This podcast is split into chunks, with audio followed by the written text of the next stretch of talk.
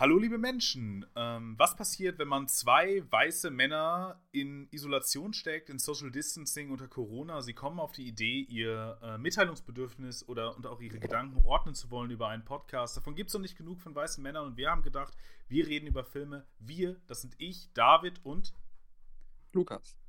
Ja. Äh, und ja, es ist eben ein Projekt, in dem wir versuchen, über Filme zu reden. Wir reden jetzt nicht über Filme, über Pandemien, über Isolation, all das. Das, das passiert, glaube ich, schon genug. Sondern für uns ist es jetzt der Aufhänger, um etwas zu tun, was wir sowieso schon vorhatten. Aber jetzt ist es eben der Stein des Anstoßes ist gefallen durch ähm, Maßnahmen der Bundesregierung. Und ja, Worum soll es heute gehen? Ich glaube, das, äh, oder erstmal möchtest du dich noch weitergehend vorstellen. Wir sind ja jetzt in der ersten Folge, sollte man vielleicht etwas mehr sagen, auch wenn ich über mich gar nicht viel mehr sagen kann, außer dass ich gerne Filme gucke und gerne über Filme rede und ich hoffe, dass ich irgendwas zu sagen habe, was nicht schon hundertmal gesagt wurde und vielleicht, wenn es auch schon hundertmal gesagt wurde, ihr es noch nicht gehört habt oder nochmal einen ganz, ganz anderen kleinen Twist reinbringe, sodass es dann irgendwie doch hörenswert ist. Eigentlich habe ich auch nicht viel mehr über mich zu sagen, äh, außer dass ich auch mittlerweile sehr gerne äh, und viel Filme schaue. Und, äh, mittlerweile hat sich das bei dir erst entwickelt? Ja, es vor ein paar Jahren tatsächlich noch sehr wenig, also vor einigen Jahren vor dem Studium sehr wenig, aber äh, mittlerweile regelmäßig. Also ich glaube, vor einigen Jahren habe ich vielleicht alle Woche mal einen Film gesehen und jetzt ist es ja schon täglich geworden. Und ich irgendwie doch ein sehr großes Bedürfnis gefunden habe, äh, mich mit Leuten darüber auszutauschen. Und hoffe, dass wir das hier gelungen machen können und vielleicht ein paar Anregungen bieten können. Ja. ja, längerfristig versuchen wir ja auch Menschen zu sein, die auf Filme starren.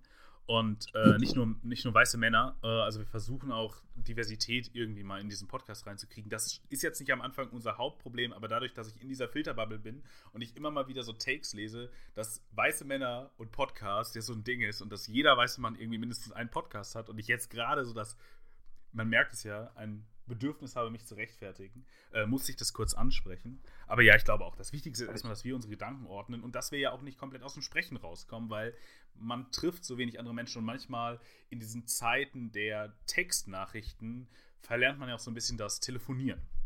Und mhm. die Videokonferenz ist zwar jetzt irgendwie on vogue, wenn man äh, irgendwie in Konzernen arbeitet oder sonst was, aber viele von uns tun das nicht und deswegen müssen wir gucken, dass wir nicht vollends aus dem Sprechen herauskommen. Aber äh, um zu dein, um den Punkt zurückzukommen, diese Entfremdung vom Film, die hatte ich auch mal in einer gewissen Phase meines Lebens, nämlich irgendwie so in meiner Oberstufenzeit.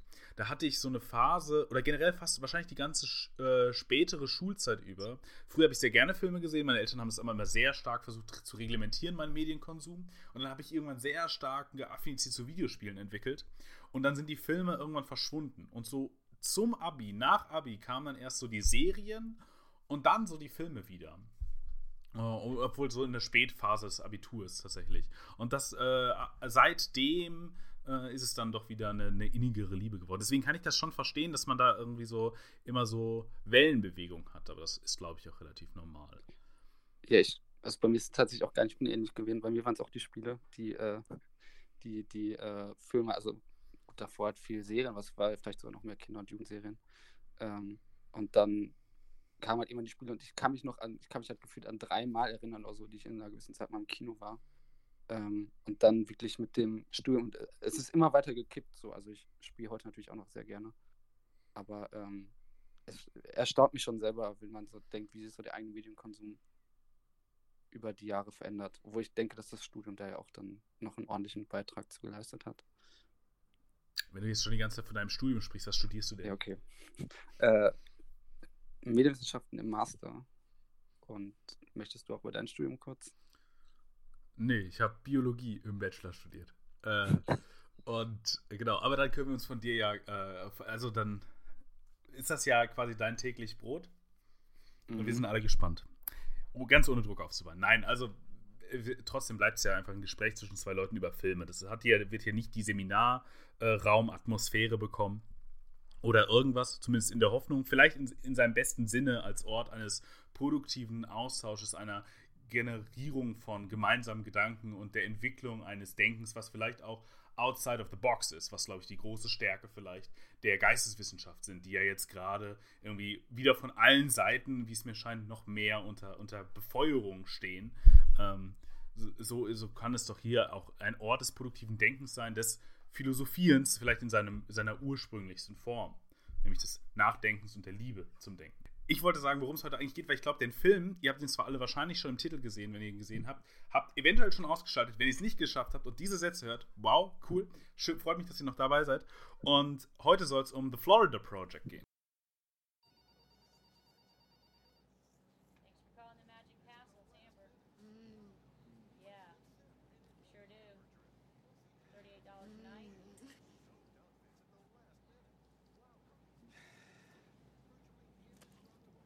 Okay, I warned you. One drip and you're out. Oh, come on! Out now. It's gonna melt outside. It's melting inside, too. But, Bobby. Out. Thank you very much. You're not welcome. Ein Film, der auch irgendwie über enge Räume handelt und damit dann doch irgendwie besser passt zu diesem, zu dieser Phase, die wir haben, aber eben auch über das, was wir gar nicht so partizipieren können, nämlich die großen, weiten Orte, die Massenveranstaltungen oder zumindest den Rand dessen. Denn es geht um eine Familie primär, über Haley, die junge Mutter, und Mooney, die Tochter, die zusammen in einem Motel, einer im Grunde einer, einem Wohnort für die Leute, die im Grunde die statistisch nicht erfassten Homeless People in Amerika sind, nämlich die Ärmsten der Armen, die am Rande von Disney, äh, Disneyland leben. Disneyland, Disney World, ich weiß es gar nicht. Disneyland heißt das, ne? Ich glaube, es ist Disneyland, ja. Disneyland leben, genau. Und über dieses Leben geht es. Weil ich glaube, das reicht im Grunde als Synopsis, weil in meinen Augen hat dieser Film eigentlich keine Dramaturgie im klassischen Sinne. Und das ist eine, äh, meines Erachtens nach eine seiner absoluten Stärken. Äh, da kann ich dir auf jeden Fall auch zustimmen. Also, was ja das Ausschlaggebende an dem Film ist, dass er diese kindliche Perspektive sehr stark einnimmt. Und es keine, es gibt, also natürlich gibt es schon irgendwie eine Narration, aber wie du sagst, keine Dramaturgie. Es gibt, der Film arbeitet auf nichts hin ähm, es gibt keine vorgefertigten Konflikte, die irgendwie aufgelöst werden müssen oder dergleichen, sondern es wirkt einfach nur so, wie wir sehen die Kinder, wie sie eigentlich ihren Tag leben, also sie, ja, sie leben ihren Tag ihre, in ihrer Welt. Ähm, und je nachdem, da wo die Kinder hingehen, da sehen wir dann, also wir folgen ihnen eigentlich nur durch ihr Leben für circa zwei Stunden. Ähm, und das hat, finde ich, einen sehr spannenden Einfluss, worauf wir dann ja wahrscheinlich noch äh, später zu sprechen kommen werden. Genau. Die Idee ist jetzt erstmal über den Film äh, zu reden in seiner Dimension von wie wir, was wir einem, was für eine Meinung wir davon haben. Das ist natürlich niemals zu trennen vom Inhalt völlig, aber über größere Story-Entwicklungen wollen wir später reden in einem Spoiler-Teil. Also wenn ihr jetzt sagt, oh, ich möchte aber auf keinen Fall gespoilert werden, wie gesagt, für mich ist für mich ist es generell eigentlich nicht relevant. Das wird noch so ein Punkt sein, der sich wahrscheinlich durch den Podcast zieht. Ich glaube ja, dass ein guter Film, ein guter Film kann nicht durch einen Spoiler ruiniert werden. Ähm, aber glaube ich, generell ist es, glaube ich, egal, ob man die Handlung dieses Films kennt. Denn es geht niemals so wirklich um die Handlung, denn sie, sie führt im Grunde auch niemals zu so einer absoluten klimaktischen Dimension. So.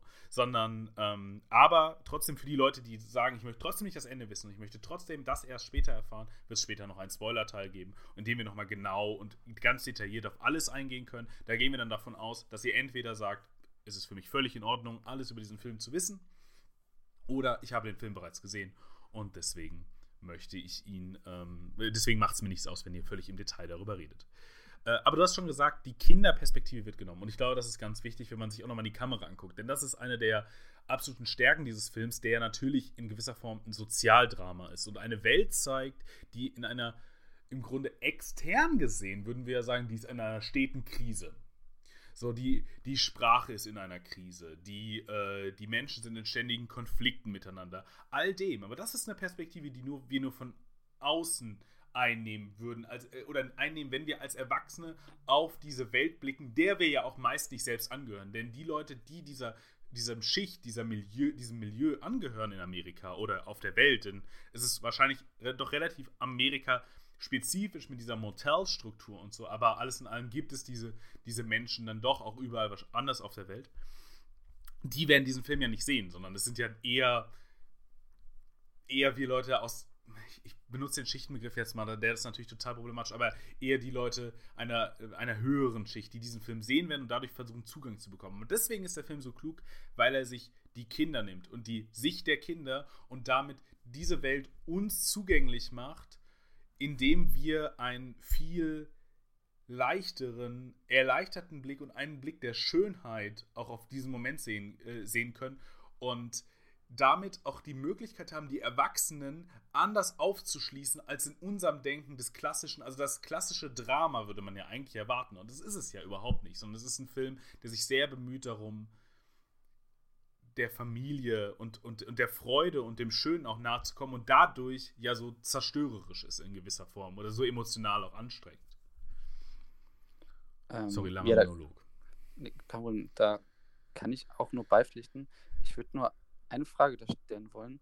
Ja. Ähm, Weil ich das bei einem Film, der letztes Jahr lief, hast du wahrscheinlich von mitbekommen, Jojo Rabbit, weil dem Film zum Vorwurf gemacht wurde, ähm, ob man, also inwiefern es gut ist, ob, ob ein Film sich nicht vielleicht auch hinter seinen Kindern verstecken kann oder zum Beispiel sagt, okay, wir, wir nehmen jetzt die großen Themen und reduzieren sie in ihrer Komplexität, weil wir dann, ähm, dann also das quasi vorgeworfen wird, die, kindliche Perspektive ist eigentlich eine Ausflucht für den Film, weil er sich an die großen Themen nicht wagen will ähm, und dann aber sagt, ja, okay, aber es ist ja auch eine Kinderperspektive, das ist ja für die alles nicht so einfach.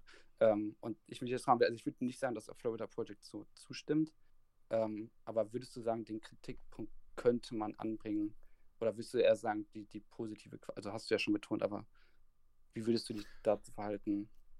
Ähm, also ich glaube, bei Jojo Rabbit ist das große Problem, dass es in, auf dem Hintergrund der NS-Zeit spielt und sich super stark auch auf die, das Kind ja, also ohne den Film gesehen zu haben, deswegen ist es total schwierig darüber zu reden, aber so sehr auf das Kind fokussiert und darüber versucht auch ein Argument zu machen, wie wir im Grunde heute mit einem Erstärken von äh, ultrarechten Tendenzen und, und generell eine Gesellschaft, die immer weiter nach rechts rückt und so, darauf reagieren können. Dass es also versucht, im Privatistischen über das Kindliche äh, eine Antwort zu finden auf, eine, auf Diskriminierung und Rassismus und Antisemitismus etc., die im Grunde die systemische Dimension außer Acht lässt. Und ich glaube, dass genau Florida Project zumindest so, das eingeklammert zu George Rabbit, keine Ahnung, habe den Film nicht gesehen.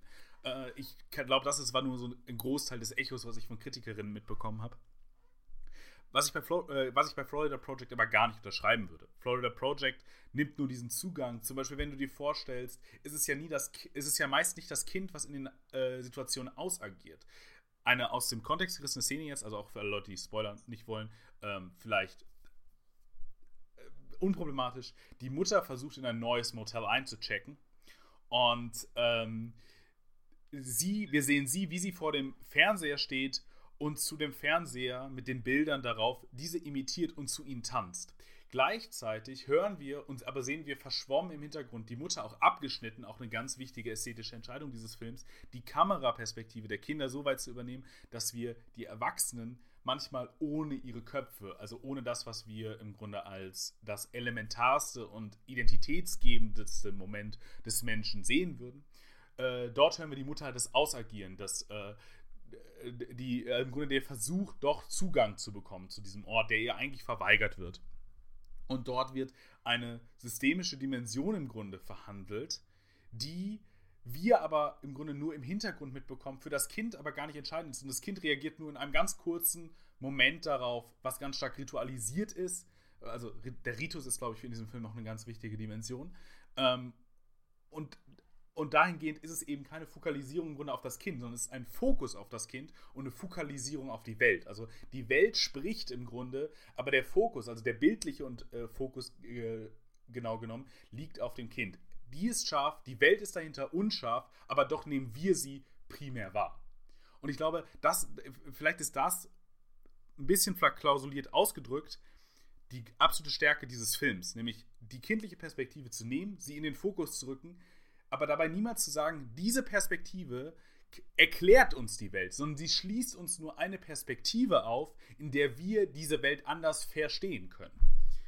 Und das wäre mein Argument zu sagen, in Florida Project sehe ich das überhaupt nicht als problematisch, sondern als den genau richtigen Zugang. Weil sonst sind wir beim wahrscheinlich, und das hört sich jetzt brutal an, als es ist, weil ich mag Dramen, aber wir sind wir wahrscheinlich beim x-ten klischeehaften Sozialdrama. Ja, ich, also ich würde dir auch beipflichten, weil ich finde auch, dass der Film ist mit dieser, also dass der Film sich jetzt die keine kindliche Navi Naivität quasi als Ausflucht nimmt, ähm, sondern schon irgendwie sehr scharf eigentlich Beobachtung anstellt ähm, und es eher schon erschreckend ist, diese kindliche Perspektive zu sehen im Kontext dieser ganzen äh, Aktionen und dieser Begegnungen und, und ähm, ich finde es auch einfach als dramaturgische Idee spannend, dass halt diese ganzen Figuren, die wir dort hier sehen, also ich meine, es gibt natürlich auch ein paar Szenen ohne die Kinder, aber das ist schon eher eine Seltenheit. Ähm, also in denen dann die Eltern Mhm. äh, die dominanten Figuren sind. Aber ähm, ja, ich, also spannend, dass die, die Figuren ja eigentlich auch nur auftauchen, wenn die Kinder quasi dahin gehen. Und dann sehen wir die Figuren auch nie wieder. Ähm, und wir sehen auch eigentlich immer nur das, was sie sehen. Und ich meine, wir können ja mal ein bisschen über diese Welt dort sprechen, durch die sie sich begeben. Ähm, denn das ist ja schon bemerkenswert, dieser, also dieser, diese Dissonanz aus Hintergrund und Vordergrund. So habe ich es jetzt für mich mal genannt. Also wir Mhm. sehen sehr viele verschiedene Hintergründe, wir sehen Fassaden ähm, von Geschäften, die Motels, die, das eine heißt irgendwie Magic Castle, in dem sie leben, das andere heißt Futureland. Ähm, also wir haben quasi dieses Disneyland, diese Illusion ist allgegenwärtig. Es gibt auch eine wunderschöne Szene, wo die, also noch relativ zu Beginn, wo die beiden Kinder vor so einer Mauer sitzen und da hinten, die haben, äh, sind halt Mhm. hungrig und warten auf das Essen. Ähm, auf so einer Fastfood-Kette, weil die Mutter von Scooty, also einem Freund von Muni, ähm, dort arbeitet. Und sie sitzt halt in der Mauer und auf der Mauer im Hintergrund sind Orangen von so einer Werbung. Und das ist alles so, ja, so ex also wie man es so kennt, so schon kitschig, extravagant, wie riesig diese Läden auch sind.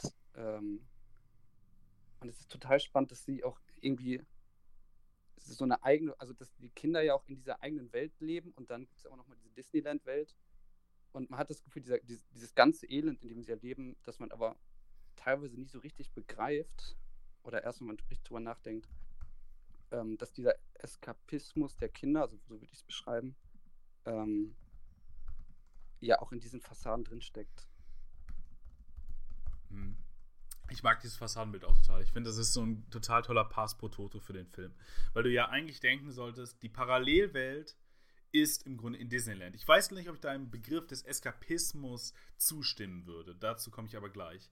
Weil ähm, sie sitzen ja als im Grunde die Vertreterinnen und Vertreter einer tatsächlich völlig anderen Welt vor einem Bild, was wir dadurch im Grunde erst in seiner absoluten Klischeehaftigkeit verstehen.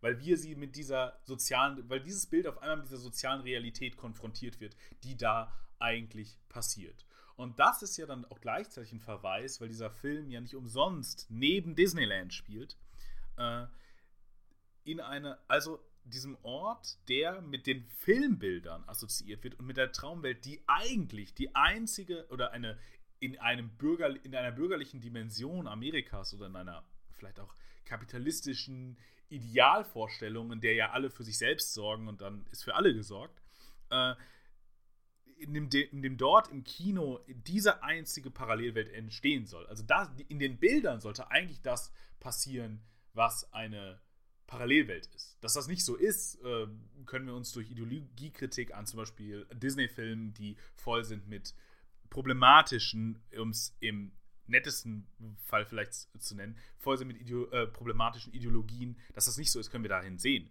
Aber äh, in diesem Moment wird, wird das eben zu so einem Pass pro Toto für den ganzen Film. Und deswegen finde ich, find ich diese Fassadenbilder so gut. Gleichzeitig weiß ich nicht, ob die Kinder einen Eskapismus machen, weil der Eskapismus würde ja voraussetzen, dass du erstmal in irgendetwas bist.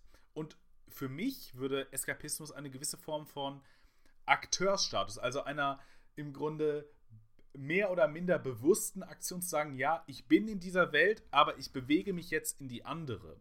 Und ich glaube nicht, dass die Kinder das machen, sondern ich glaube, sie sind erstmal grundsätzlich von ihrer, durch ihren, äh, durch ihre Form des Seins anders und sind in einer anderen Welt, also quasi am selben materiellen Ort, aber mit anderen Zugängen.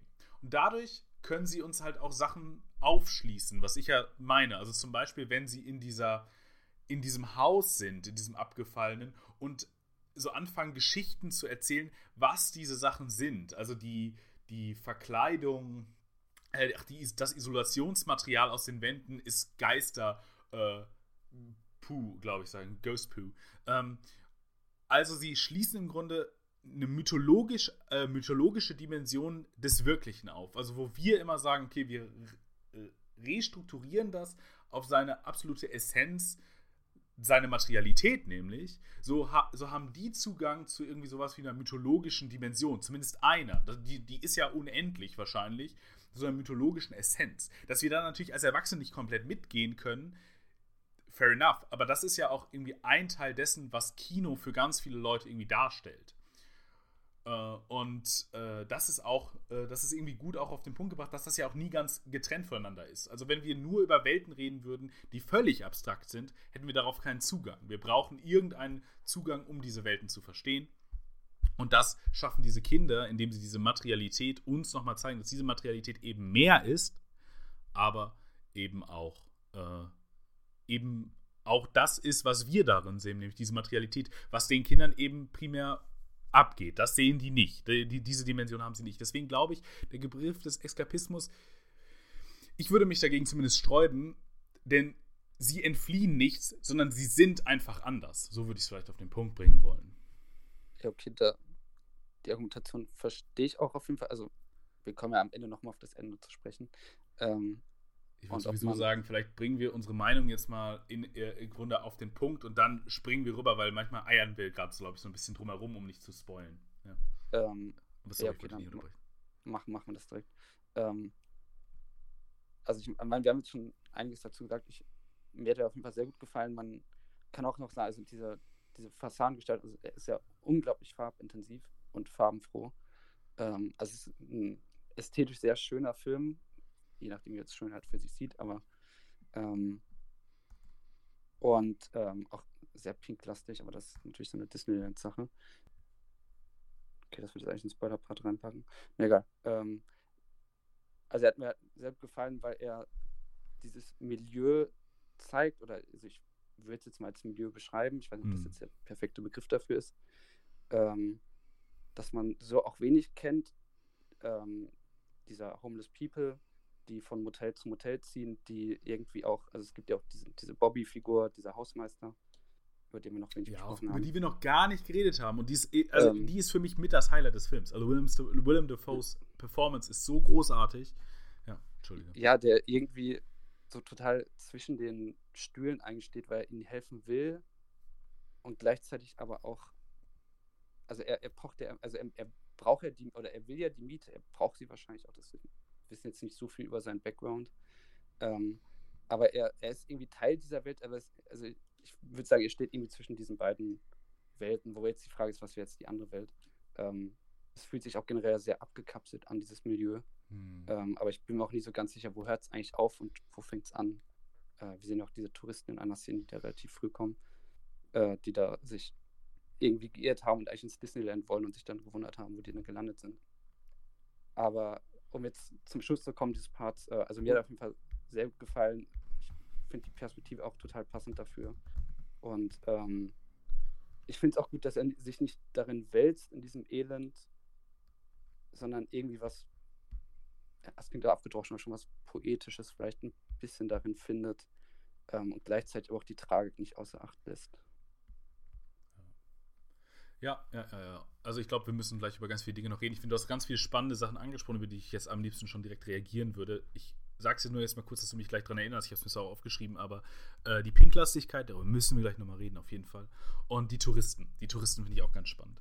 Ähm, aber ich würde mich dir anschließen. Von mir gäbe es auch eine absolute Sehempfehlung. Ich finde den Film tatsächlich, also ich finde gar nicht, dass, dass es so, also es klingt klar irgendwie abgedroschen, manchmal ist es aber auch sinnig abgedroschen, Dinge zu benutzen, weil manchmal haben Wiederholungen ja auch Sinn, äh, weil sie einfach manchmal zutreffen und manchmal nicht. Bei den meisten Filmen, glaube ich, treffen sie nicht zu. Ich würde dir die hier aber recht geben. Es hat schon eine poetische Dimension. Die Kinder werden ja teilweise auch selbst zu kleinen PhilosophInnen. Und äh, ich erinnere nur an die Baumszene, falls, äh, falls man es nicht gesehen hat. Also das ist ja, äh, das ist ja schon große Philosophie eigentlich. Und ja, also ich fand den Film toll. Ich finde, Willem Dafoe ist, spielt eine seiner besten Leistungen, äh, die ich zumindest in den letzten Jahren gesehen habe. Ich habe jetzt nicht so brachial viel gesehen, glaube ich, aber ich finde diese Figur einfach so toll, dass ich sie nochmal hervorstufen äh, möchte. Und die größte er Errungenschaft dieses Films ist, glaube ich, tatsächlich diese Leichtigkeit der Kinder einzufangen und irgendwie verständlich zu machen. Also ich glaube, äh, ich weiß gar nicht, die heißen im Deutschen, glaube ich, die kleinen Strolche oder so. Das ist ja eine, diese Jugend- und Kinderserie, die irgendwie vor dem Hintergrund der Great Depression spielt in Amerika und das auch irgendwie geschafft hat. Dieser Film hat deutlich größere Ansprüche, würde ich sagen. Aber so triften sie sich doch erstmal in ihrem Kern in einer großen Errungenschaft, nämlich Kinder zu zeigen, wie Kinder sind. Äh, zumindest, keine Ahnung, ob, ob ich das so festlegen kann, aber ich glaube, dass diese Kinder Kindern schon deutlich näher kommen, als, äh, als es die meisten Filmkinder kommen. Denn die meisten Filmkinder sind doch Kinder, die von Kindern geschrieben werden, äh, von Kindern gespielt werden, aber eigentlich Erwachsene sind, weil Erwachsene sie geschrieben haben und Erwachsene eigentlich nicht so Lust haben, sich mit Kindern auseinanderzusetzen. Und, äh, und, und dieser Film schafft eben das genau, nee, also schafft genau das, nichts zu tun, sondern Kinder Kinder sein zu lassen. Und allein dafür lohnt es sich, glaube ich, den Film anzusehen, neben dem ganz wichtigen und interessanten politischen und poetischen Dimensionen.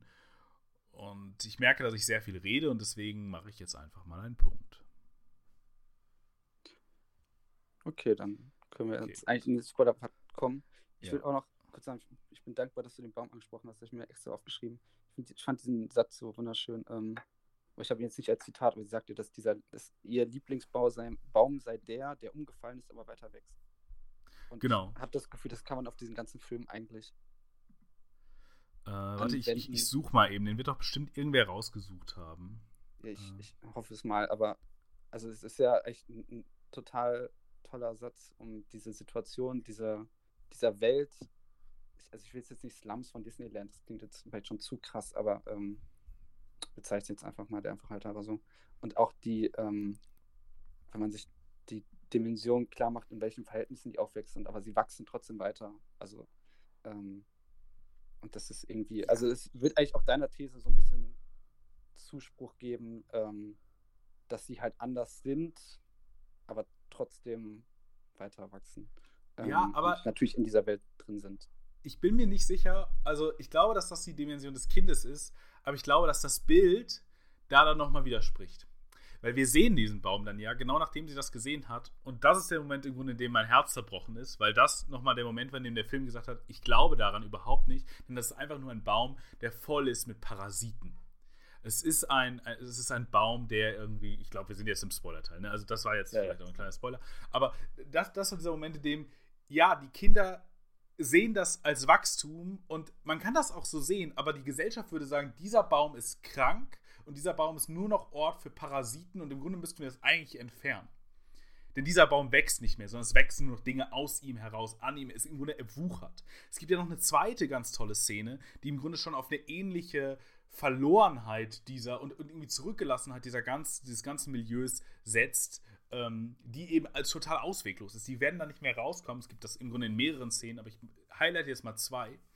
Nämlich die andere ist die, wo Bobby, der ja im Grunde als der symbolische Vater eintritt für diese ganze, für dieses ganze Milieu. Er ist ja auch der eine, der äh, einmal aus dieser Kindersicht in, dieser, in diesem totalen Low-Angle-Shot gezeigt mhm. wird. Dieser totale Erhebung, er wird, in den, er wird in den Himmel gestellt. Also er, er ist der Mann, der im Grunde er ist der Vater, den diese, die meisten dieser Kinder nicht haben. Der einzige andere Vater, den wir sehen, ist, also Vater eines Kindes, äh, das, das wir auch sehen, ist der, der dann mit seiner Familie komplett wegzieht und den gesamten Haushalt in ein Auto packen kann. Äh, sonst gibt es im Grunde keine anderen Männer, die nicht von extern in diese Welt eindringen oder einer anderen Welt angehören. Äh, also ist Bobby dieser Übervater in einer Dimension. Er ist auch gleichzeitig ein bisschen ein Übermensch, so, weil, weil er unglaublich viel schafft. Und es gibt diese Szene, wo er die Matratze mit seinem eigenen Sohn, wie wir dann später äh, merken, in einer anderen Szene, wo er, wo er das dann sagt, rausräumt. Und diese ist befallen von Bettwanzen. Also sind wir im Grunde zurückgeworfen auf die Dimension der Urszene. Äh, Die Urszene bei Freud ist ja der Moment, in dem Vater und Mutter miteinander schlafen und einen zeugen. Und diese Urszene ist ja ganz traumatisch bei Freud. Das brauchen wir jetzt nicht weiter ausführen. Aber auf jeden Fall gehen wir an den Ort der Zeugung dieser Kinder. Diese Kinder sind ja auch die großen Beobachter dieser ganzen Welt. Durch sie können wir beobachten, aber sie beobachten ja auch selbst. Und sie sind dabei, wenn diese Matratze ausgeräumt wird. Und Bobby hält sie davon fern und sagt, geht weg. Weil ich glaube, also symbolisch gelesen ist diese Szene eben diese grundsätzlich schon schon aus parasitären äh, Situationen, also irgendwie aus, den, aus der Dimension de, irgendwie des Unheiligen, des Dreckigen entstandenen, kann gar nicht mehr gut werden. Aber Bobby möchte sie noch davor beschützen und diese Matratze, also dieses Zeichen dieser Unreinheit, ist vielleicht eine starke Aufladung dieser Szene, ist mir schon klar. Aber ich, ich, ich glaube, ich, also für mich ergibt dieses Argument zumindest Sinn. Äh, also möchte sie Kinder vor dieser Dimension beschützen und will diese Matratze für sie weggehen. Aber gleichzeitig wird uns eben klar, sie sind im Grunde von vornherein schon dazu verdammt, selber niemals mehr äh, erreichen zu können, weil das System eben so aufgebaut ist, dass sie keine Chance haben, jemals rüberzukommen. Warum nämlich auch das System? Das wird nämlich auch ganz wichtig in dieser räumlichen Dimension, weil es gibt ja immer wieder, es gibt glaube ich drei Szenen oder so, wo Helikopter vorkommen. Das ist nämlich die andere Dimension. Nämlich die, die in den Himmel aufsteigen. Und das könnte ja jetzt als total positives Aufstiegsnarrativ und als symbolischer Aufstieg der Kinder gesehen werden. Aber was machen sie? Ritualisiert sie beschimpfen den. Also sie zeigen Mittelfinger, äh, sie schimpfen dagegen. Und das ist eben diese, das sind auch die anderen, die Millionärinnen oder die Reichen und die Reichen, die, äh, die, äh, die Reichen und die Bonzen, die in der Nähe sind, die in einer ganz räumlichen Nähe, aber trotzdem Kilometer weit entfernt. Und sie selber werden niemals diesen Aufstieg schaffen, für den ja eben symbolisch dieser Helikopter stehen könnte. Und deswegen bleibt das, bleiben das immer nur so absurde Narrative, zu denen sie sich selbst im Grunde nur mit Verachtung distanzieren können. Außer Jay, äh, Jancy, also die gut erzogene beste Freundin später von Mooney, da wird es dann zu einer Gottesverehrung. Also da, da rufen sie ja gemeinsam dann, oh ja Gott, und das geht ja in, ins Gebet über, wenn dieser Helikopter steigt. Und das zeigt ja auch, dass es unterschiedliche Formen von Verhalten zu der herrschenden Klasse gibt.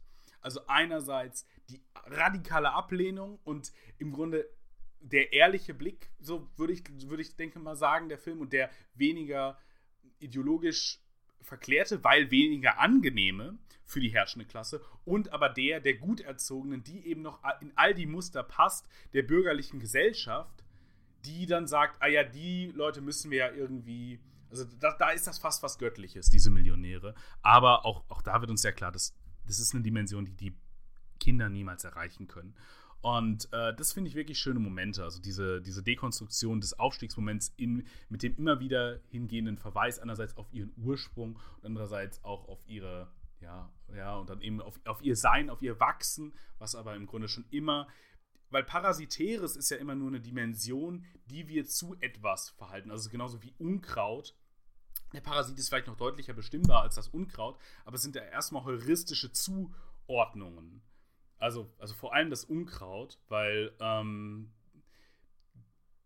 was wert ist zu wachsen und was nicht, ist ja erstmal eine menschliche Dimension. Und wir können ja genauso sagen, diese Umgangsform und diese Weise, in der diese Kinder auch reden, das Reden ist ja auch ganz interessant, weil sie ja völlig anders sprechen, als man das äh, gewohnt wäre von Kindern und es in einer anderen Welt ja auch zu einer ganz großen Katastrophe kommen würde, wenn sie so reden würden, ist ja distanziert. Also, äh, also ist ja ausgelöst, ausgekoppelt aus einer Welt, in der das, also einer bürgerlichen Welt, da wäre es eben nicht in Ordnung. Hier ist es aber in Ordnung. In dieser Welt stört es niemanden so richtig. Es gibt so leichte Irritationen manchmal, aber alles in allem ist das der im Grunde der Ton und der Klang dieser Welt, in dem sie einfach nur lernen zu reden. Aber, die, aber mit diesem Klang der Welt werden sie eben nicht in einer anderen überleben oder gut zurechtkommen, eben nicht aufsteigen.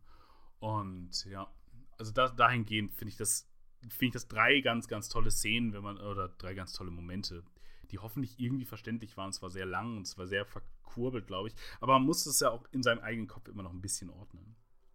Ja, ich, also ich finde das, also man, man, kann ja jetzt wieder gut zu dem Baum, also ich fand die Formulierung finde ich ja schön mit, ähm, dass quasi Menschen entscheiden, was wachsenswert ist und was nicht. Ähm, und da wären wir dann wieder beim Baum und die Frage, okay, ist das, die Kinder sagen, ist es schön, dass er wächst? Ähm, und wir als Erwachsene oder äh, großer Teil der Gesellschaft würde wahrscheinlich sagen, okay, das ist jetzt irgendwie parasitär, das ist verseucht, wie auch immer. Ja, ähm, das muss eigentlich das weg. Das, so, ja. Genau, und das ist ja eigentlich das, das Schöne an diesem Film, dass er so das ist vielleicht das zweite abgedeutet, er geht so respektvoll mit seinem Milieu um. Ähm, also es ist ja sehr offensichtlich, aber man kann es vielleicht trotzdem nochmal herausstellen, dass er, Er erlaubt Sehr- dem Unkraut und den Parasiten so ein bisschen zu wachsen. ja, er, also er ist vielleicht halt auch wirklich dann so ein bisschen diese Bobby-Rolle. Also ich hatte auch über ihn gelesen, wo gesagt wurde, er ist so ein bisschen der moralische Kompass ähm, für Zuschauer, kann man jetzt drüber diskutieren, aber er, er, es passt schon der, dass er irgendwie, er bemerkt, dass El- äh, er bemerkt, dass was schlecht läuft. Ähm, das ist alles nicht verhohlen, aber trotzdem durch diesen poetischen Zugang ähm, und dass er nicht verurteilt. Also es, ich meine, die, die Kinder bauen halt auch, die stellen irgendwelche Sachen an, die zünden dieses eine, eine Haus an und das ist aber, also der, es, es wird kein moralischer Zeigefinger gegen irgendjemanden erhoben. Ähm, und das ist auch eine sehr große Stärke, meiner Meinung nach. Und ich finde es auch interessant, dass du die, weil das habe ich mich auch öfters gefragt, diese Helikopter-Geschichte, weil es ja auch einige Szenen gibt, in denen nur dieses Helikoptergeräusch immer kommt Mhm. und wir keinen sehen und ich mich auch mal gefragt habe, okay, warum? Ich auch gefragt okay, wofür steht der Helikopter? Also irgendwann sieht man sie auch gar nicht mehr. Ähm, man hört sie nur noch. Hm. Äh, auch Ja, sind, teilweise, sie sind irgendwann weg. So, ja, ja, stimmt. auch wenn sie irgendwie nachts dann rauchend auf dem, äh, auf dem Geländer stehen, auf diesen Gängen und dann guckt sie einfach nur, also die Haley ist es, glaube ich, und dann hat man den Helikopter nur noch. Ähm, das ist irgendwie schon ein sehr faszinierendes Motiv, das der Film da einnimmt. Ähm, Ja, der Helikopter hat ja auch gleichzeitig so eine Dimension von absoluten Beobachterzugriff auf dieses Milieu.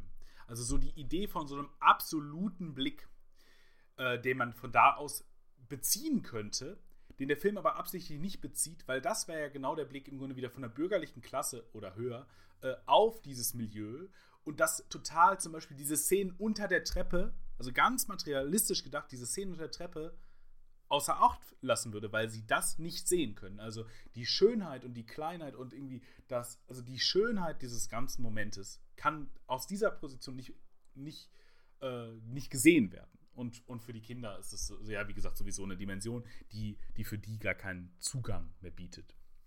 Mhm. Ja. Ich muss auch sagen, also wir hatten ja schon kurz über die Kamera so ein bisschen gesprochen und du hast ja auch angesprochen, dass die, wenn sie die, die kindliche Perspektive annimmt, und es, es ist mir einigen Szenen wirklich stark aufgefallen, wenn ja die, die, ähm, genauso die, die Oberkörper der Erwachsenen abgeschnitten sind. Und äh, auf der anderen Seite, es gibt die schon sehr weit gegen Ende, ähm, weil dann kommt ja diese Jugendamt-Thematik, ähm, dass das Jugendamt quasi, also Heidi ihre Tochter, also Muni, wegnimmt. Und ähm, ich fand es schon verblüffend, wie, ähm, weil diese Szene dann damit beginnt, dass sie den, den Gang zu ihrem Zimmer entlang laufen und wir sehen einfach nur die Mutter, also wir sehen, wir sehen äh, Muni plötzlich gar nicht, also sie läuft neben ihr, wir wissen das, aber wir sehen sie gar nicht mehr.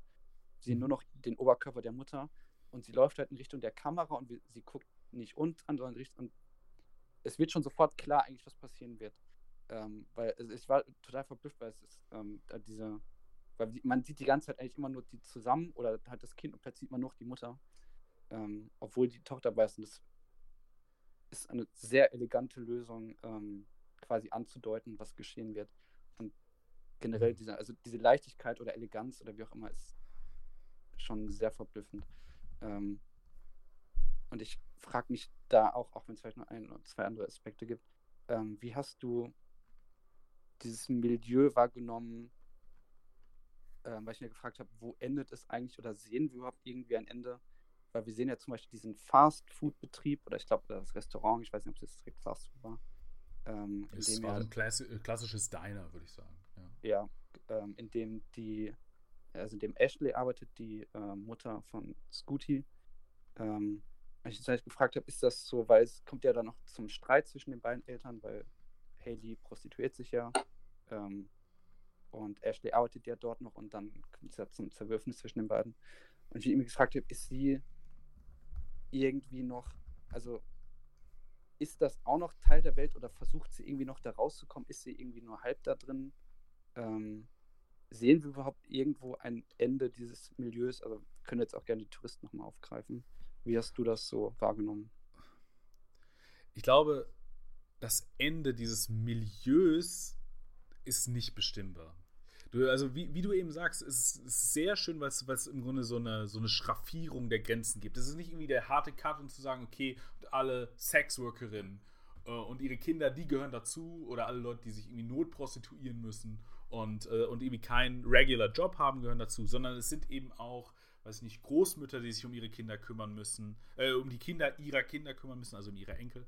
Es ist die Frau, die im Diner arbeitet, aber anscheinend nicht genug verdient, um irgendwie eine, eine, also ein regular Home zu haben.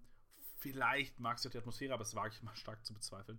Ähm, und, und all das. Also es ist nicht so, es ist im Grunde dahingehend nicht bestimmbar. Die Geografie des Raums wiederum ist, die, die verwischt zwar auch, aber da wird zumindest immer klar, es gibt ein Außen. Das bringen sie auch manchmal ein. Also es gibt diese, diese Bewegung des öffentlichen Raumes, so der öffentliche Raum bietet noch Platz, auch wenn die Kinder da natürlich auch verdrängt werden sollen. Also zum Beispiel diese Szene mit dem Eis. Da geht's, also das Eis ist ja immer ein ganz großer Faktor für die Kinder in ihrem Leben. Das ist erstens was sehr Kindliches, aber äh, ist eben auch so ein Motiv, was sich durchzieht, weil sie sowohl bei Bobby einmal aus dem Büro geschmissen werden, weil das Eis kleckert. Ähm, so, das ist noch nicht der schlimmste Punkt, aber der Punkt des absolut öffentlichen, wo sie ein Eis gekauft haben und dann verscheucht werden äh, von der Eisfrau, die irgendwie in den, also ich weiß ja nicht, das ist glaube ich so ein Teil vor Disneyland. So ganz die Geografie wird ja nie klar. Äh, mhm. Äh, aber wo sie dann auch gesagt wird, ihr verscheucht mir die Kundschaft, haut jetzt ab. So, also die, diese öffentlichen Orte sind im Grunde der einzige Ort, wo sie sich so richtig etablieren können, weil es gar keine, auch, auch in den inneren Räumen gar keine richtige weder gibt es da Platz, also sie sind ja doch sehr klaustrophob auch inszeniert, oft finde ich, und es gibt auch gar keine wirkliche Verbindung zwischen den beiden. Also wir sehen nie eine Kamera, die über die Türschwelle tritt, sondern diese, die, diese Schwellen sind immer über Cuts gemacht. Also es gibt irgendwie, du siehst draußen die Fassade und da redet dann irgendwie der Erwachsene mit den Kindern, die das andere Kind zum Spielen abholen wollen oder auffordern. Und dann gibt es den Schnitt nach innen. Aber die Kamera geht nie so richtig über diese Grenze. Zumindest ist es mir nicht aufgefallen. Also es mag die eine oder andere Szene geben. Dann ist die bestimmt interessant, äh, sich auch nochmal anzugucken, warum es da so ist. Aber ich glaube, generell ist das die Inszenatorik dessen. Also der Mikrokosmos dieser Welt liegt in den Zimmern. Und die öffentlichen Räume sind dann im Grunde Kampfplatz für, wer darf da eigentlich sein. Weil erinnere dich dran, die Mutter wurde zum Beispiel auch bei ihrem Reselling vertrieben. Mhm. Diese, diese Orte gehören also auch nicht der Öffentlichkeit. Also, weil wer, wer denn die Öffentlichkeit? Alle irgendwie. Aber nie, eben nicht alle, nicht die. Sondern die haben vielleicht maximal noch Zugriff auf ihre Zimmer und das am Ende wird ja auch klar, eigentlich nicht mal das. Denn wenn du ein Kind hast, kann das Jugendamt immer noch hinkommen und dein Zimmer kontrollieren und dann muss das irgendwie gut sein und also ist das nicht mal so wirklich dein eigener Zugriff, sondern dann kann sich das staatlich darauf ja noch ausweiten. Das staatliche ist sowieso noch eine interessante Dimension, auf die wir vielleicht später nochmal wiederkehren sollten, äh, wiederkehren könnten. Aber für die Kinder gibt es dann wieder eine Dimension der Ausweitung eben über diese Mythologisierung. Also die Orte, die sonst auch für die Erwachsenen im Grunde keine Zugänge mehr bieten, sowas wie diese Crackhäuser oder äh, ich glaube, das wird ja gesagt von dem einen Mann, ah, lass die Häuser brennen, das ist eh nur eine Höhle für irgendwie Drogensüchtige. Ähm, da können die Kinder eben reingehen. Dort können die sich Plätze schaffen. Und diese Orte, die also von allen anderen verlassen sind, außer vielleicht von ein paar Leuten, die da dort ihre Drogen konsumieren, aber die treffen die Kinder ja nicht. Oder eben die Natur, das ist vielleicht auch ein ganz große, fällt mir jetzt gerade auf, vielleicht auch ein großes Argument äh, für die Natur, das müsste man dann sehr kritisch hinterfragen. Das wäre vielleicht noch Ort für diese Menschen, aber das würde dann ja auch immer weiter zurückgedrängt. Also wo, wo gibt es irgendwo nicht dieses Un- Unantastbare. Aber äh, du hast recht, dieses Milieu auch irgendwie in so einer soziologischen Sicht, also über Einkommen oder sowas, das verwischt unglaublich stark. Ja, es ist auch, ich finde es schön, dass du den, den Mann, den wollte ich eigentlich auch noch ansprechen, der gesagt hat, ja, äh, gut, dass diese Häuser da wegbrennen. Ähm, es ist ja auch gar nicht homogen. Also, das ist ja quasi das, was du ja auch sagst. Es gibt äh, unter sich ähm, ja, unter sich verfeindet klingt jetzt vielleicht so hart, aber wir haben jetzt keine, wir haben jetzt nicht eine Solidarität oder so zwischen diesen Leuten. Ähm, also wenn man Spannend. jetzt irgendwie so ein. Ich ja, hätte nicht genau gesagt, dass es eine gewisse Form von Solidarität unter diesen Menschen gibt. Ja. Ich, also anhand der Konflikte, die wir sehen, bin ich mir da so, also ich meine, wir haben ja ganz am Anfang zum Beispiel den Streit mit der ähm, Mutter oder ich glaube, es ist sogar Großmutter. Großmutter gewesen, ist es. Von, äh, von, von Jancy. Und ähm, da ist es ja noch, also weil die auf das Auto spucken und da ist es ja dann erstmal noch ein Konflikt und sie kommen aber relativ schnell darüber hinweg und genau. ähm, sind dann geeint, aber trotzdem anhand solcher Szenen, wie wenn das Haus niederbrennt, habe ich schon das Gefühl, okay, aber es sind ja trotzdem, also sie die, der, der Mann, der das sagt, gehört ja, glaube ich, auch eigentlich in diese große Schicht, wenn man es jetzt Schicht nennen will. Man will jetzt kein Klassenkampf-Drama draus machen. Ähm, und trotzdem ist er eben dem irgendwie noch feindlich eingestellt. Also man könnte ja auch sagen, okay, aber irgendwie, eigentlich hängen sie ja, leiden sie alle unter dem gleichen Schicksal. Ähm, nur äußert es sich irgendwie anders. Ja, meine Frage dazu wäre, ist das nicht eine Szene, in der wir einfach nur Menschen sehen, die bei einem Event sind? Denn das ist es ja. Also, oh, da brennt was, geil, lass uns da mal alle hingehen. Das ist so wie bei einem Fußballspiel. Und ähm, da gibt es ja auch manchmal unterschiedliche, also wenn man im Fußballstadion war, hat schon mal alles gehört von, jetzt dreht ihn doch mal um oder schieß, nein, spiel den Ball ab, du Hurensohn oder was auch immer. Also das ist ja, äh, und trotzdem hat man irgendwie eine Gemeinschaft, weil man irgendwie für diesen, und das ist in einer irgendwie Fankurve. Äh, und, d- und das ist also irgendwie so, und trotzdem gibt es eine Gemeinschaft, weil man will irgendwie, dass der eigene Verein gewinnt und vielleicht sogar, dass er gut spielt. Und ich glaube auch das, also weil wir sehen ja dort sind keine Leben in Gefahr. Das ist ja nur Eigentum, was irgendwem anders gehört, äh, was irgendwie völlig verwahrlos ist und jetzt verhalten sich die Leute dazu. Die einen machen Fotos davor, die anderen sagen, ja, lass es brennen, ist doch gut, dass es brennt. Ähm, und aber es steht ja im Grunde nichts on risk. Also es ist kein Lebensraum von irgendwem eigentlich so richtig. So, äh, also es ist irgendwie, also weil, weil die, die Menschen, die dort irgendwie die, die, ihre Drogen nehmen, die sind ja auch weg, die sind ja absent. Ähm, und so ist es in meinen Augen eigentlich nur ein, im Grunde eine, eine Ereignishaftigkeit dieses Moments, ein Spektakel, zu dem sich unterschiedlich verhalten wird. Wenn dieser Konflikt am Anfang wiederum ist, ist es ja eine absolute Eskalation in der Sprache, die wir haben, wo man denkt, okay, also normalerweise ist das hier jetzt schon bis ins Mark eine verdorbene Beziehung, aber trotzdem haben die ähm, Erwachsenen dann doch eine Verbindung, weil sie dann sagen, ja, also es gibt hier den Konflikt und es ist auch eine Etablierung von einer anderen Sprache, also von einem anderen Sound, wie ich es vielleicht vorher genannt habe, einen anderen Sound. Die Menschen klingen dort anders, die Welt klingt dort irgendwie anders. Ähm, aber es ist auch gleichzeitig so, dass es ein Verständnis darüber gibt, egal wie groß unsere Konflikte hier sind, also Konflikte, am Ende vereint uns doch alle etwas, nämlich dass wir sind die ge- Ausgestoßenen aus der Gesellschaft und äh, wir müssen zusammenhalten, weil wenn wir uns nicht umeinander kümmern, tut es halt niemand. Und es gibt ja auch immer diese, diese Beleidigungen und diese, diese Konflikte in anderen kleinen, wenn, wenn wir zum Beispiel nur beim Gang gehen und dann wird irgendwie gesagt, äh, go back fucker oder so, und dann wird gar nicht darauf reagiert. Also es ist schon eine Sprache, die vermeintlich Konflikte und irgendwie Zerwürfnisse anzeigt, die aber überhaupt keine Reminis, die, die gar keine Resonanz mehr erzeugt. Oder auch zum Beispiel in Bobby und der Frau mit den Brüsten am Pool. So. Also da, da, da ist irgendwie ein großer Konflikt, der immer wiederkehrt. Der ist natürlich jetzt nicht so stark wie die anderen Konflikte. Aber und dann ist es dann doch irgendwie, sie setzen sich zusammen und rauchen eine Zigarette und die Frau sagt, ja, also du magst mich halt nur, weil ich Zigaretten habe, glaube ich. Und sagt Bobby, ja, das stimmt ja nicht. Und dann, aber irgendwie, also das ist auch so ein, so ein gemeinsames Necken, was da ist und so, ein- so ein Zusammenhalt, weil der ja irgendwie in Bobby absolut inkorporiert wird. Ohne dass er eigentlich dazugehört, gehört er doch irgendwie dazu. Oder der Vater von dem, von dem Jungen, die nach New Orleans ziehen, die die ganze äh, Kiste mit, äh, mit äh, Spielzeug verschenken oder so. Ich würde dir aber recht geben, dass zum Ende hin, vor allem von der einen, die vielleicht noch die Minimalchance sieht, nämlich Anschluss an sowas wie eine bürgerliche Gesellschaft zu haben, vielleicht ähm, diese Solidarität gebrochen wird. Also von der Mutter von Scooty, wie du gesagt hast, die ja, also so, das wird nie ganz klar, kann aber vermutet werden, die das Jugendamt ruft, um Mooney aus dieser Situation äh, ihrer Meinung nach zu befreien. Was ja, also da würde der Film ja sagen, würde ich, so würde ich den Film lesen, zu sagen, das ist das Einzige, was, Mo was jemals geschafft hat, Mooney im Grunde zu zerbrechen. Dieses ganze Leben dort ist eigentlich wunderbar für sie. Es ist, äh, sie kommt damit klar. Sie hat ja nicht einmal geweint. Sie weint in dem Moment, in dem sie dort weg soll und von ihrer Mutter getrennt werden soll. Das ist, Mhm. also der Staat ist im Grunde etwas zutiefst, zutiefst äh, zerstörerisches. Denn wann kommt denn die Polizei das erste Mal, wann tritt sie das erste Mal auf, nachdem, es wird nicht kausal verbunden, aber es wird durch den Schnitt verbunden, nachdem sie das erste Mal die Schwelle überwunden hat und einfach in dem Restaurant und in dem Hotel für Reiche gegessen hat.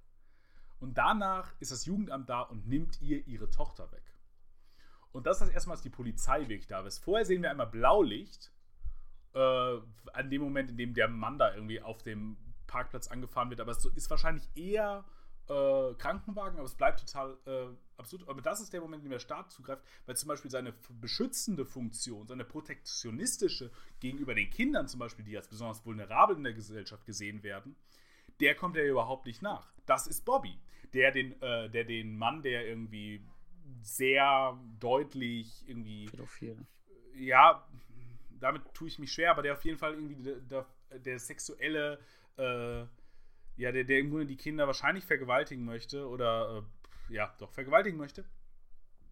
Der ist, äh, Bobby ist derjenige, der diesen Mann konfrontiert, ihn stellt, ihn verjagt, also diese Kinder beschützt. Das machen erstmal nicht ihre Mütter und oder ihre Eltern an sich, sonst macht Bobby, das ist einerseits eine Nobelierung dieser Dimension, aber was macht Bobby am Ende dieser Situation? Er überschreitet seine Autorität und nimmt diesem Mann seinen Ausweis ab. Und das ist ja eigentlich eine Form und im Grunde protokolliert er die Daten in seinem Kopf, indem er das vorliest. Ich habe deine Daten, ich weiß, wie du heißt, ich weiß, wo du wohnst ähm, und ich werde das im Grunde weiterleiten. Das ist ja eigentlich ein Privileg, das die Polizei hat. Also zu sagen, weisen Sie sich bitte aus. Niemand anderes darf mir, also, oder hat irgendwie das Weisungsrecht zu sagen, ich muss mich ausweisen. Das darf die Polizei.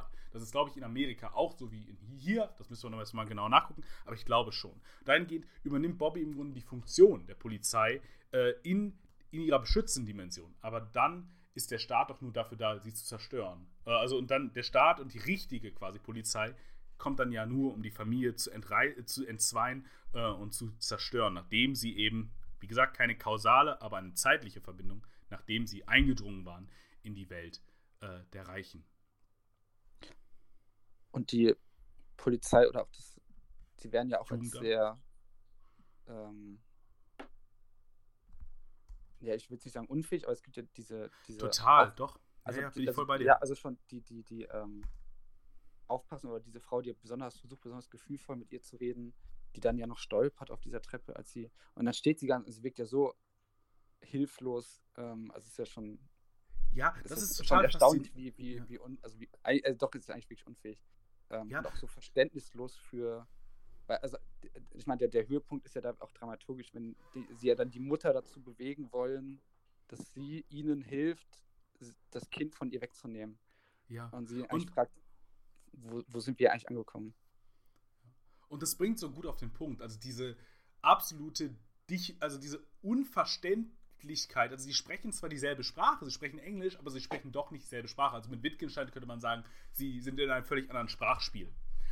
Sie verstehen einander nicht mehr. Diese Frau hat gar keinen Zugriff auf die Welt dieses Kindes und dieser Mutter. Diese, für diese Frau scheint es sinnig zu sein, zu sagen, ja, helfen Sie uns doch mal, wir wollen ja nur das Beste für Ihr Kind. Das ist natürlich völliger Nonsens, es ist uns allen klar, aber es zeigt diese Zerrissenheit, dieser, dieser unüberwindbare Graben, der zwischen, diesen, zwischen dem Staat und diesen Menschen, die so völlig von ihm aufgegeben wurden, äh, zu sehen ist. Die einzigen, die vielleicht noch ein bisschen helfen, das sind die Kirchen. Also da haben wir diese eine Szene, wo wir diese Alltäglichkeit sehen, als ob sie in den Supermarkt gehen würde, aber wir wissen, dass es, also wir, wir sehen vorher aus den Blicken der Erwachsenen, dass es eben so ein äh, Hilfsauto äh, ist von so von der Kirchengemeinde, glaube ich, steht so an der, an der Seite, Church äh, irgendwas. Hm.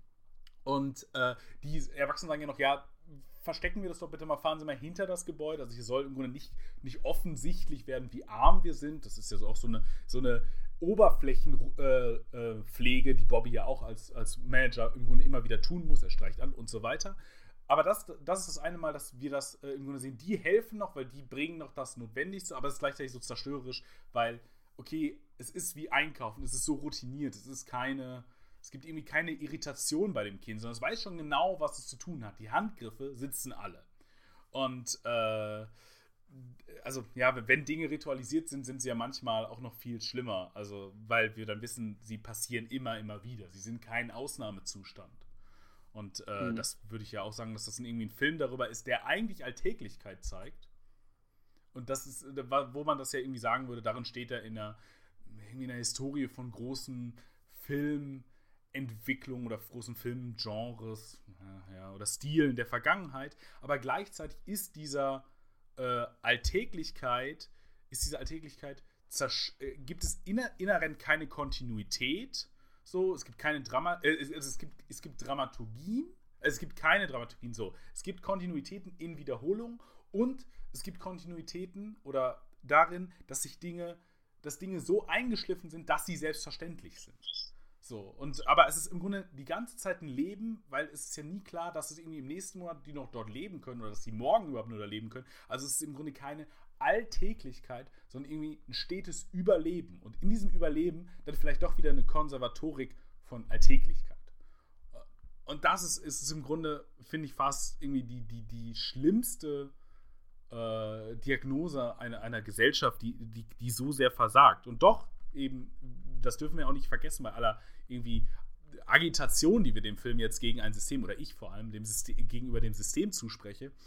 Und doch vergisst es halt niemals die Magie und die Schönheit und die Leichtigkeit, die das eben auch hat. Weil das Leben ist ja eben auch, und deswegen ist Mooney ja auch so traurig, ähm, wenn, wenn sie ihre Mutter verlassen sollen. Es ist ja nicht nur schrecklich, sondern es ist ihr Leben und es ist schön äh, da. Ähm, und deswegen ist sie auch so furchtbar traurig, wenn sie da weg soll. Denn es gibt da ja eben vielleicht jetzt kein besseres Leben für sie, was irgendwo wo ist und die Familie, die, die so toll sei, irgendwo. Das ist ja Quatsch.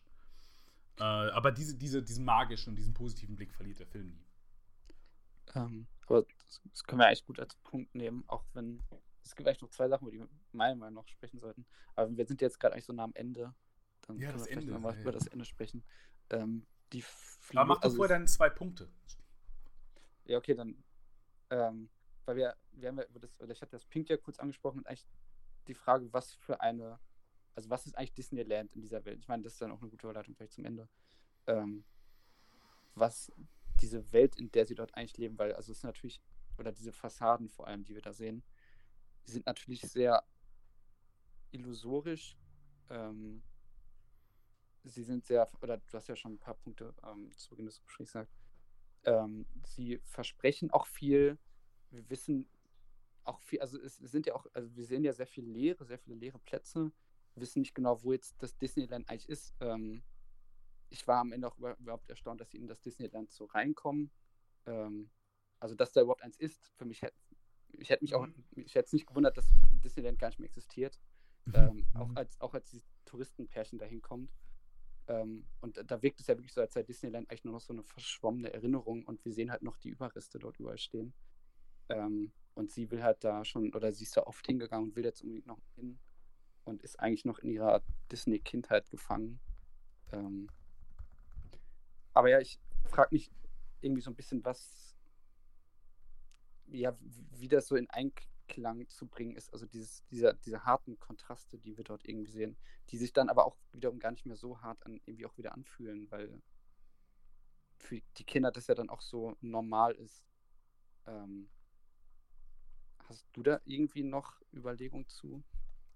Ich habe das mit den Kontrasten noch nicht ganz verstanden. Also welche Kontraste genau meinst du jetzt? Die, ja, zwischen den Vorder- und Hintergründen, also die, die so, mhm. Armut, das Elend ähm, im Vergleich zu, es ist, wir haben jetzt keinen Prunk oder so, aber dieses extravagant, extravagante, farbenfrohe, übertrieben große, diese großen Schädel, oder also nicht Schädel, aber diese großen, ähm, dieser Magierkopf oder was das da war. Mhm, mhm. Ähm, Diese Merchandise-Shop ist das, ne? ja, ja, genau. Das ist ja schon, es ist ja schon eine sehr eigenartige Kombination in erster Hinsicht. Ich, ich würde irgendwie, glaube ich, die Frage mit einer Dimension von Zeitlichkeit versuchen zu beantworten, weil entscheidend ist ja, was am Anfang auch die ganze Zeit klar ist. Mir war auch nicht eine gewisse Zeit gar nicht klar, dass das verschiedene äh, Institutionen sind und dass die tatsächlich an Disneyland dran sind. Ich dachte, die wären an einem anderen Freizeitpark, nämlich Futureland, dran. Also ich dachte, den gäbe es einfach, es wäre jetzt ein fiktiver. Äh, Mhm. nämlich, also der, der, der Futureland. Und was wird erstmal in Zukunft klar? Eine Zukunft ist eher immer eine gegenwärtige, aus der Gegenwart gedachte Zukunft. Und in Architektur wird ja klar, welche Gegenwart, äh, also welche Zukunft aus einer damaligen Gegenwart, unserer heutigen Vergangenheit, als Zukunft gedacht wurde. Und das ist ja erstmal schon ne, im Grunde, diese Sachen waren ja aufgemacht im Grunde als Orte für Touristinnen und Touristen, die da hingehen und dann Disneyland besuchen sollten. Das ist ja in dieses Narrativ, in diese Ästhetik irgendwie eingebunden. So würde ich das zumindest lesen. Also deswegen ist es ja auch so benannt nach diesem, ähm, ja, nach die, äh, im Grunde nach so, nach so Narrativen und Namenssetzungen, äh, Nomenklaturen, die irgendwie passen würden zu, zu Disneyland. So könnten, ähm, ja, äh, Tomorrowland ist, heißt ja sogar eine Attraktion, glaube ich, in Disneyland. Also der wurde ja dann irgendwann auch verfilmt. Mhm. Und also ist, ist das erstmal eine Zukunft, die sich ausgemalt wurde. Und jetzt werden sie, wird es konfrontiert mit irgendwie einer Gegenwart, die das dann doch ja irgendwie in seine Perversität treibt, also irgendwie in eine Absurdität. Und gleichzeitig haben wir aber auch in den Kindern ja immer ein immanentes Versprechen, so denkt sie, zumindest denke ich mal unsere, also würde ich als Diagnose stellen, unsere Gesellschaft, Kinder als Vertreterin einer Zukunft in der Gegenwart. Sie sind ja immer irgendwie, in die, die wird ja immer unglaublich viel reinprojiziert. Also sie sind Mhm.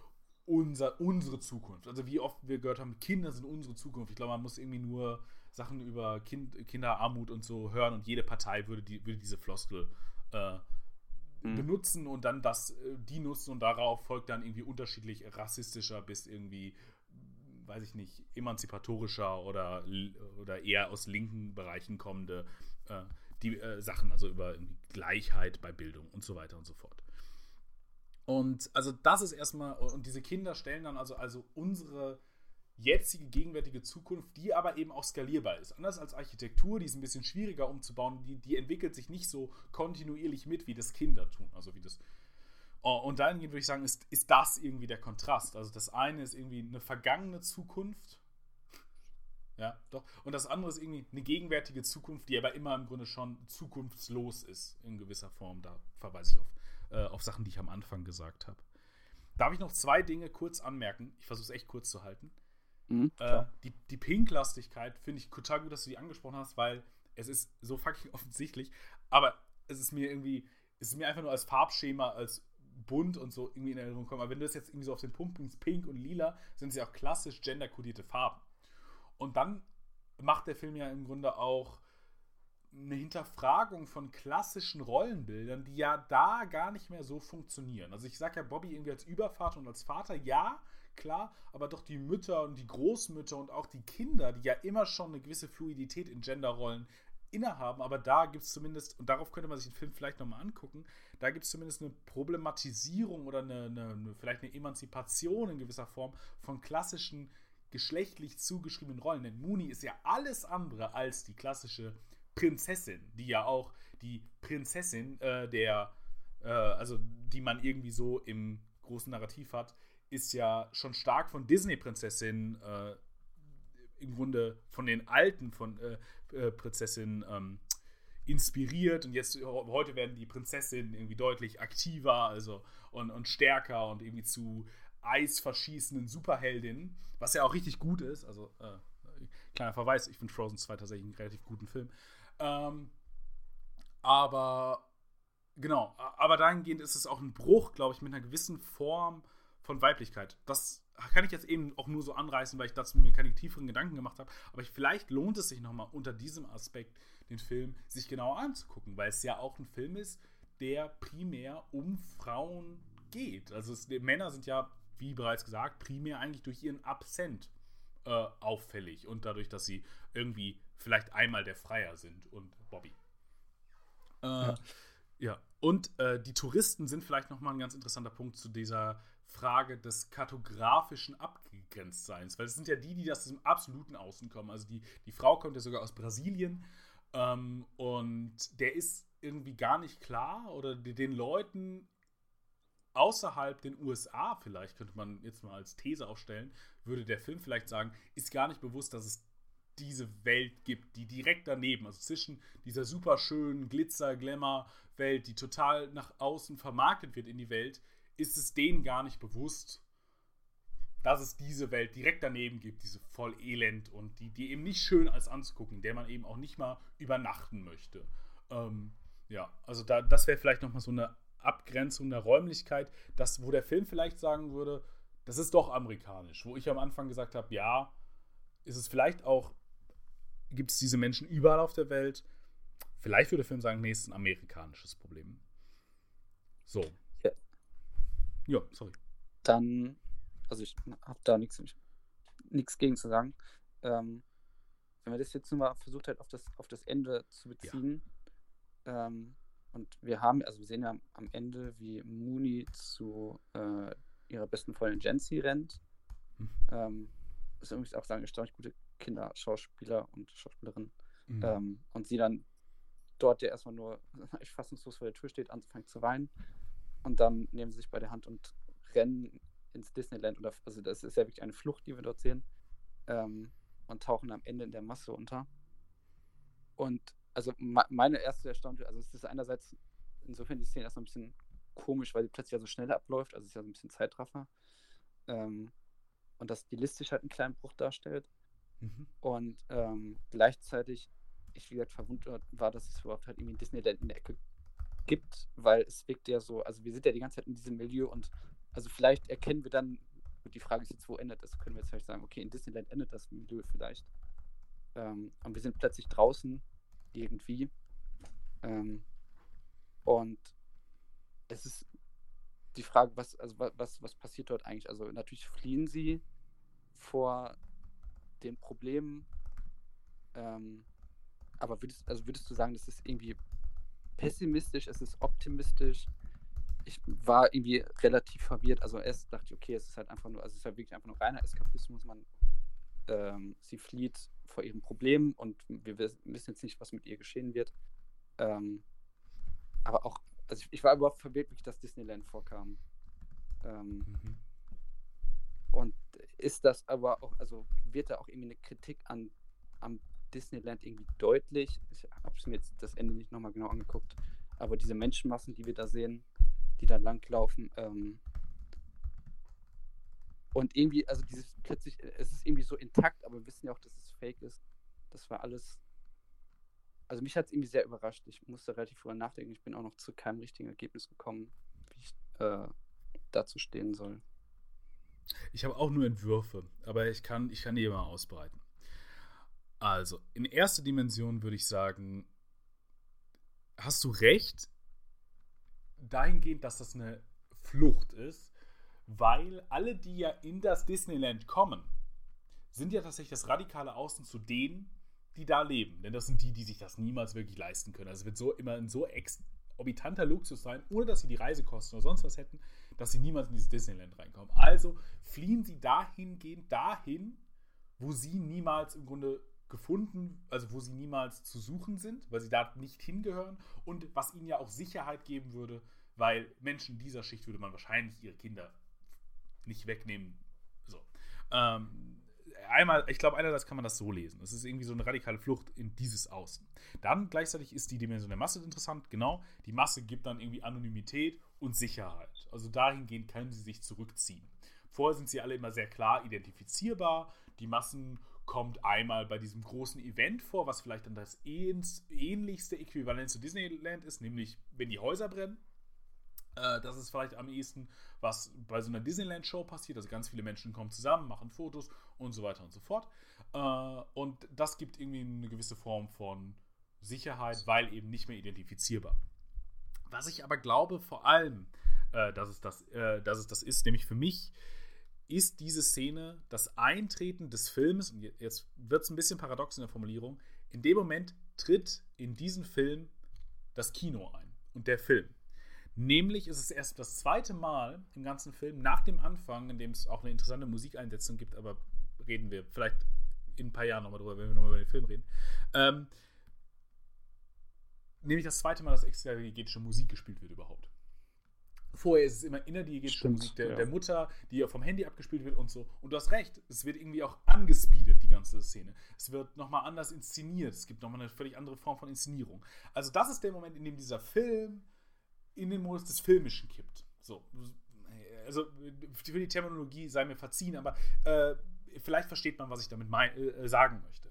Und damit ist es im Grunde so eine Transzendierung des Films, die er selbst an sich vornimmt.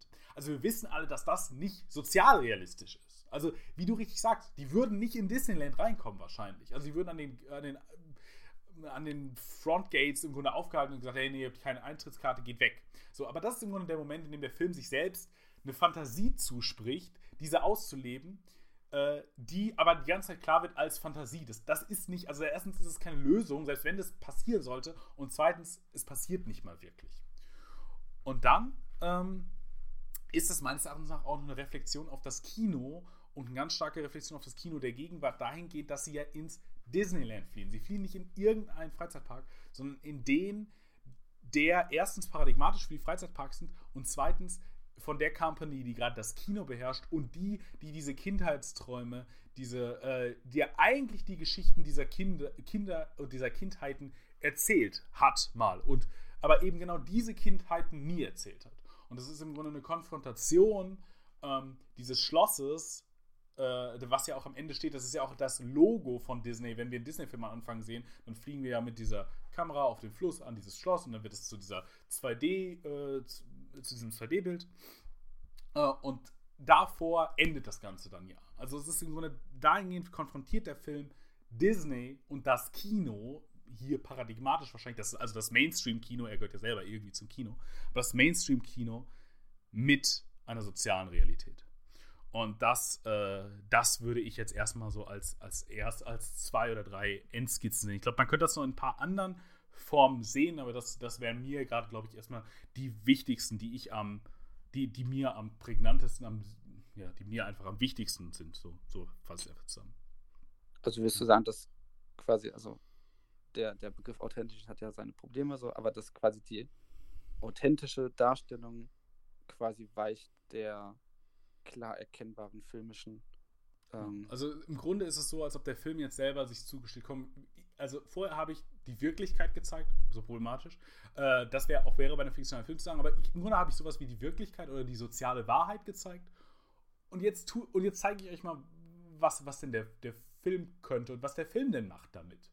Nämlich, der erzählt euch davon, dass es irgendeine eine Eskap irgendeinen Eskapismus gibt, irgendeinen Ausweg tatsächlich, kann man es ja nennen. So als, äh, als ob es da irgendwie und, das, und hier so würde das dann vielleicht aussehen, wenn wir das im klassischen Kino machen würden.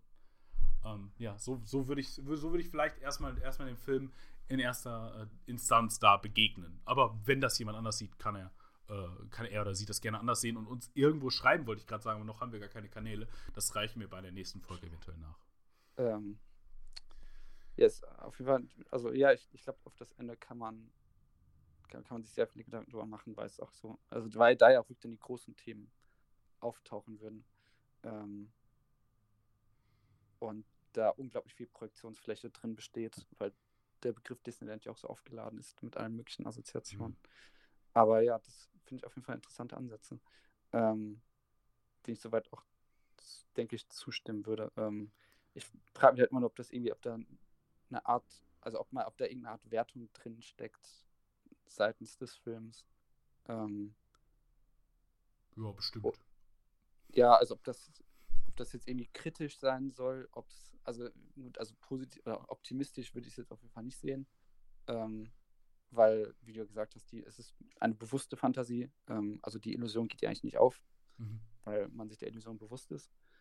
Aber, äh, also man wird jetzt nicht erwarten, dass die Kinder da jetzt irgendwie das große Glück finden. Aber ähm, ja, das habe ich mir gefragt, ob da jetzt irgendwie eine größere Kritik an. Aber ich glaube, hundertprozentig genau wird man es wahrscheinlich nicht sagen können. Oder dafür müsste man es wahrscheinlich noch öfters angucken. Hm. Ja, hast. Also ich habe, glaube ich, eigentlich n- nichts Ich- mehr wirklich. Gibt es noch irgendwas, worauf du eingehen willst? Äh, es gäbe noch ein paar Punkte, aber ich finde, das Ende ist immer ein schöner Moment, um auszusteigen. Deswegen äh, lass uns doch den Film äh, hier mit auch hinter uns lassen. Ich glaube, ich habe auch ganz viel gesagt. Ich hoffe, also ich habe ganz viele Worte verloren. Ich hoffe, ich habe auch ein bisschen was dabei gesagt. Ähm, ja, und dahingehend würde ich sagen, lass uns Pr Florida Project, wenn du nichts mehr sagen möchtest, weil ich habe dich ein bisschen totgequasselt heute. Es tut mir ein bisschen, es tut mir leid. Ähm, Kein Problem, du hast ja viele interessante Sachen gesagt.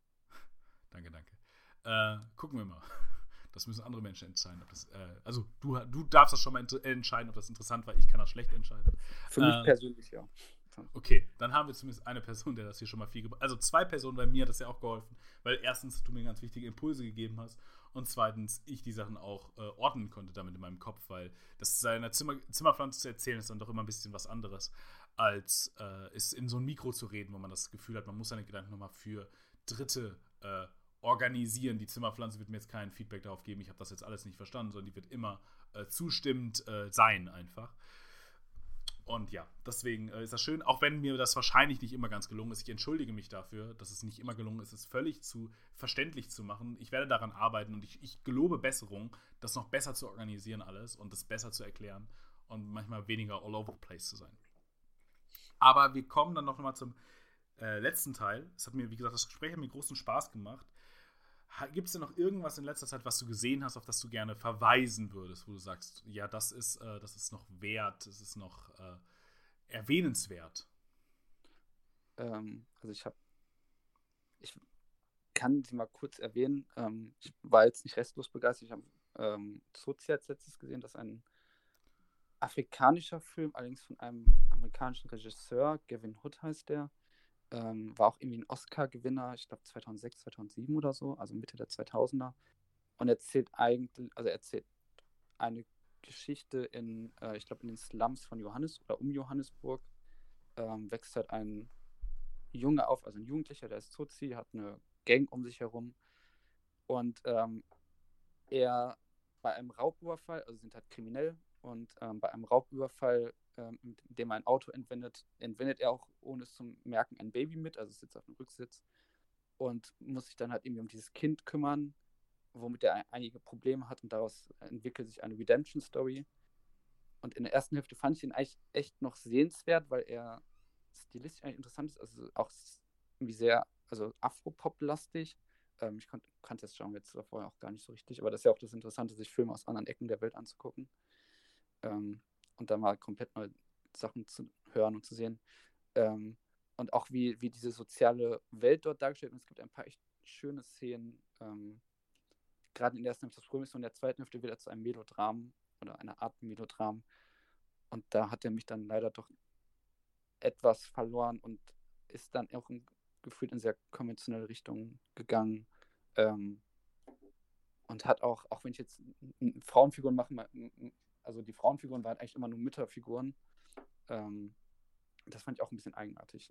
also es gab einige eigenartige Momente, aber man kann vielleicht durchaus mal angucken. Und was ich ähnlich interessant war, fand, ähm, aber auch meine Schwierigkeiten hatte mit meinem Mondblumenberg von, oder Fahrt, ich glaube Berg von Studio Ghibli. Ähm, und erzählt eigentlich, also zwei, parallel zwei Geschichten, eine Liebesgeschichte, die aber Hindernisse hat und eine Geschichte, wie ein altes Clubhaus gerettet werden soll in, spielt in den 60er Jahren in Japan. Ähm, und hat irgendwie auch die Probleme, dass er einerseits irgendwie sehr revolutionär und andererseits aber auch eigentlich sehr konservativ ist. Aber sieht wie gewohnt sehr schön aus, wie man es von Ghibli erwartet. Und funktioniert auf grundsätzlicher Ebene schon, weil er sich halt, finde ich, sehr interessant in die Zeit hineinversetzt. Ähm, aber da hat Ghibli schon interessantere Filme gemacht. Ja. Und hast du irgendwas Interessantes gesehen? Achso. Ja, also ich finde erstmal, dass beide Sachen sich jetzt. Ich finde den Ghibli-Film, den hast du toll beschrieben. Ich habe jetzt fast Lust, den zu gucken. Ähm, muss ich nochmal nachholen. Das, äh, den kenne ich tatsächlich nicht. Ja, ich habe drei Sachen, die ich kurz sagen möchte. Ich habe endlich mal Boogie Nights nachgeholt und ich glaube, diesen Film sollte oh. jeder sich angucken, der etwas über Familie, über das Kino und über äh, ähm, ja, jetzt fällt mir das dritte, Sexualität, ja, klar, über, über Sexualität wissen möchte. Äh, ich glaube, die, die, die, drei Sachen wurden in, in, wenigen Filmen wahrscheinlich so toll verbunden und äh, so viel uns darüber beigebracht. Das klingt dann so pädagogisch, also aber nein, äh, vorgeführt vielleicht. Äh, das zweite ist äh, Tiger King, eine Doku-Serie auf Netflix, äh, die, die wahrscheinlich mit absurdeste Doku dieses Jahres sein wird. Äh, es ist äh, sehr, sehr lustig. Ich kann es sehr empfehlen. Ich glaube, auch viele Memes werden daraus erwachsen. Äh, wer also der Populärkultur der Gegenwart äh, nicht ganz fernbleiben möchte, sollte sich vielleicht diese Serie angucken. Ich glaube, es haben auch schon ganz viele Leute getan und ich glaube, ich bin da wirklich sehr, äh, vielleicht auch ein bisschen spät mit meiner Empfehlung, aber ähm, ich, ich, ich finde die tatsächlich toll. Äh, und es ist eine fesselnde Geschichte. Vielleicht eine Folge zu lang, aber, aber sonst gut. Und äh, das Letzte, was ich noch sagen möchte, ist, ich habe Aquaman gestern oder vorgestern Abend gesehen. Und ich muss sagen, äh, große Empfehlung für Aquaman.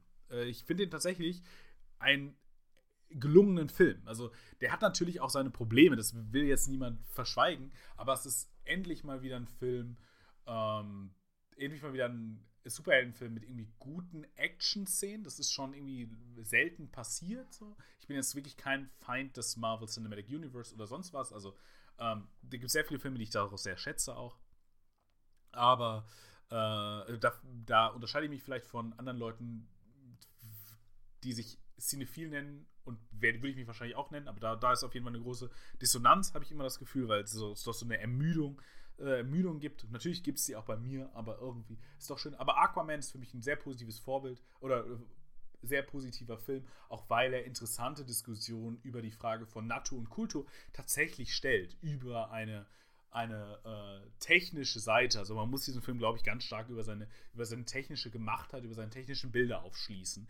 Ähm, und so war er zumindest für mich interessant und enjoyable to watch. Aber ähm, er erwartet keine Neuerfindung des Rades. Also es bleibt eine Superhelden-Origin-Story. Also das äh, ist jetzt auch nicht überragend. Aber es ist mal wieder ein bunter Film, auch ein bunter Blockbuster. Das ist ja auch schon mal viel wert. Äh, und das letzte, was wir vielleicht bunt, so richtig bunt aus dem Superheldenbereich bekommen haben, war ja Guardians of the Galaxy 2. Und der ist ja einfach nur furchtbar. Also der, der, der ist ja wirklich nur schrecklich. Und äh, daher, hey, wenn man wieder einen bunten Superheldenfilm sehen will, der tatsächlich gute Action hat und nicht ganz uninteressante philosophische Fragen stellt, hey, Aquaman hat mir echt gut gefallen. Und äh, ich habe das schon gesagt, war echt ganz schöne Schauwert. Also das, das Design. Ist toll, oder? Man, ja, ich, ich glaube, James Wan war das ja, oder? Der den ja, äh, genau. gedreht hat. Also man merkt auf jeden Fall, dass da mehr eine Handschrift hintersteckt, als man das, oder ein bisschen mehr äh, Mut, was Design angeht und Farben. Also da kann ich pflichten. Und ich muss sagen, bei Boogie Nights, ich weiß nicht, warum ich, ich muss an den Film mal äh, an diese Auseinandersetzung mit dem Video denken. Also mit der Videokult, wenn plötzlich ja, ja, Videos ja, aufkommen. Ähm, ja, das, ja, ist toll. Ich, ich, weiß nicht warum, also ich finde es irgendwie faszinierend, dass die, das Ganze eigentlich fast daran zu, oder eigentlich zu kriselt, weil plötzlich das Video aufkommt. Ähm, also eigentlich noch ein, könnte man auch mal drüber sprechen, irgendwann vielleicht. Ähm, ja, ich glaube, irgendwann müssen wir Film. über Boogie Nights reden. Das ist ein ganz, ganz toller Film. Ja. Okay, ähm, vielen Dank, Lukas, dass du dir die Zeit genommen hast. Ähm, Gerne. Vielen Dank, dass ihr uns, falls ihr bis hierhin zugehört habt, eure Geduld und euer Ohr geschenkt habt. Vielen Dank dafür. Und äh, wir hören uns jetzt in mehr oder minder regel regelmäßigen Abständen wieder. Lasst uns ein Abo da. Sagt man das bei Podcasts? Ich weiß es nicht. Äh, also abonniert den RSS-Feed, dann verpasst ihr keine Folge. Äh, tut's, tut's nicht, verpasst ihr vielleicht Folgen, aber wird die Welt auch nicht dran zugrunde gehen. Und äh, ja, ich sag Tschüss. Ciao, ciao.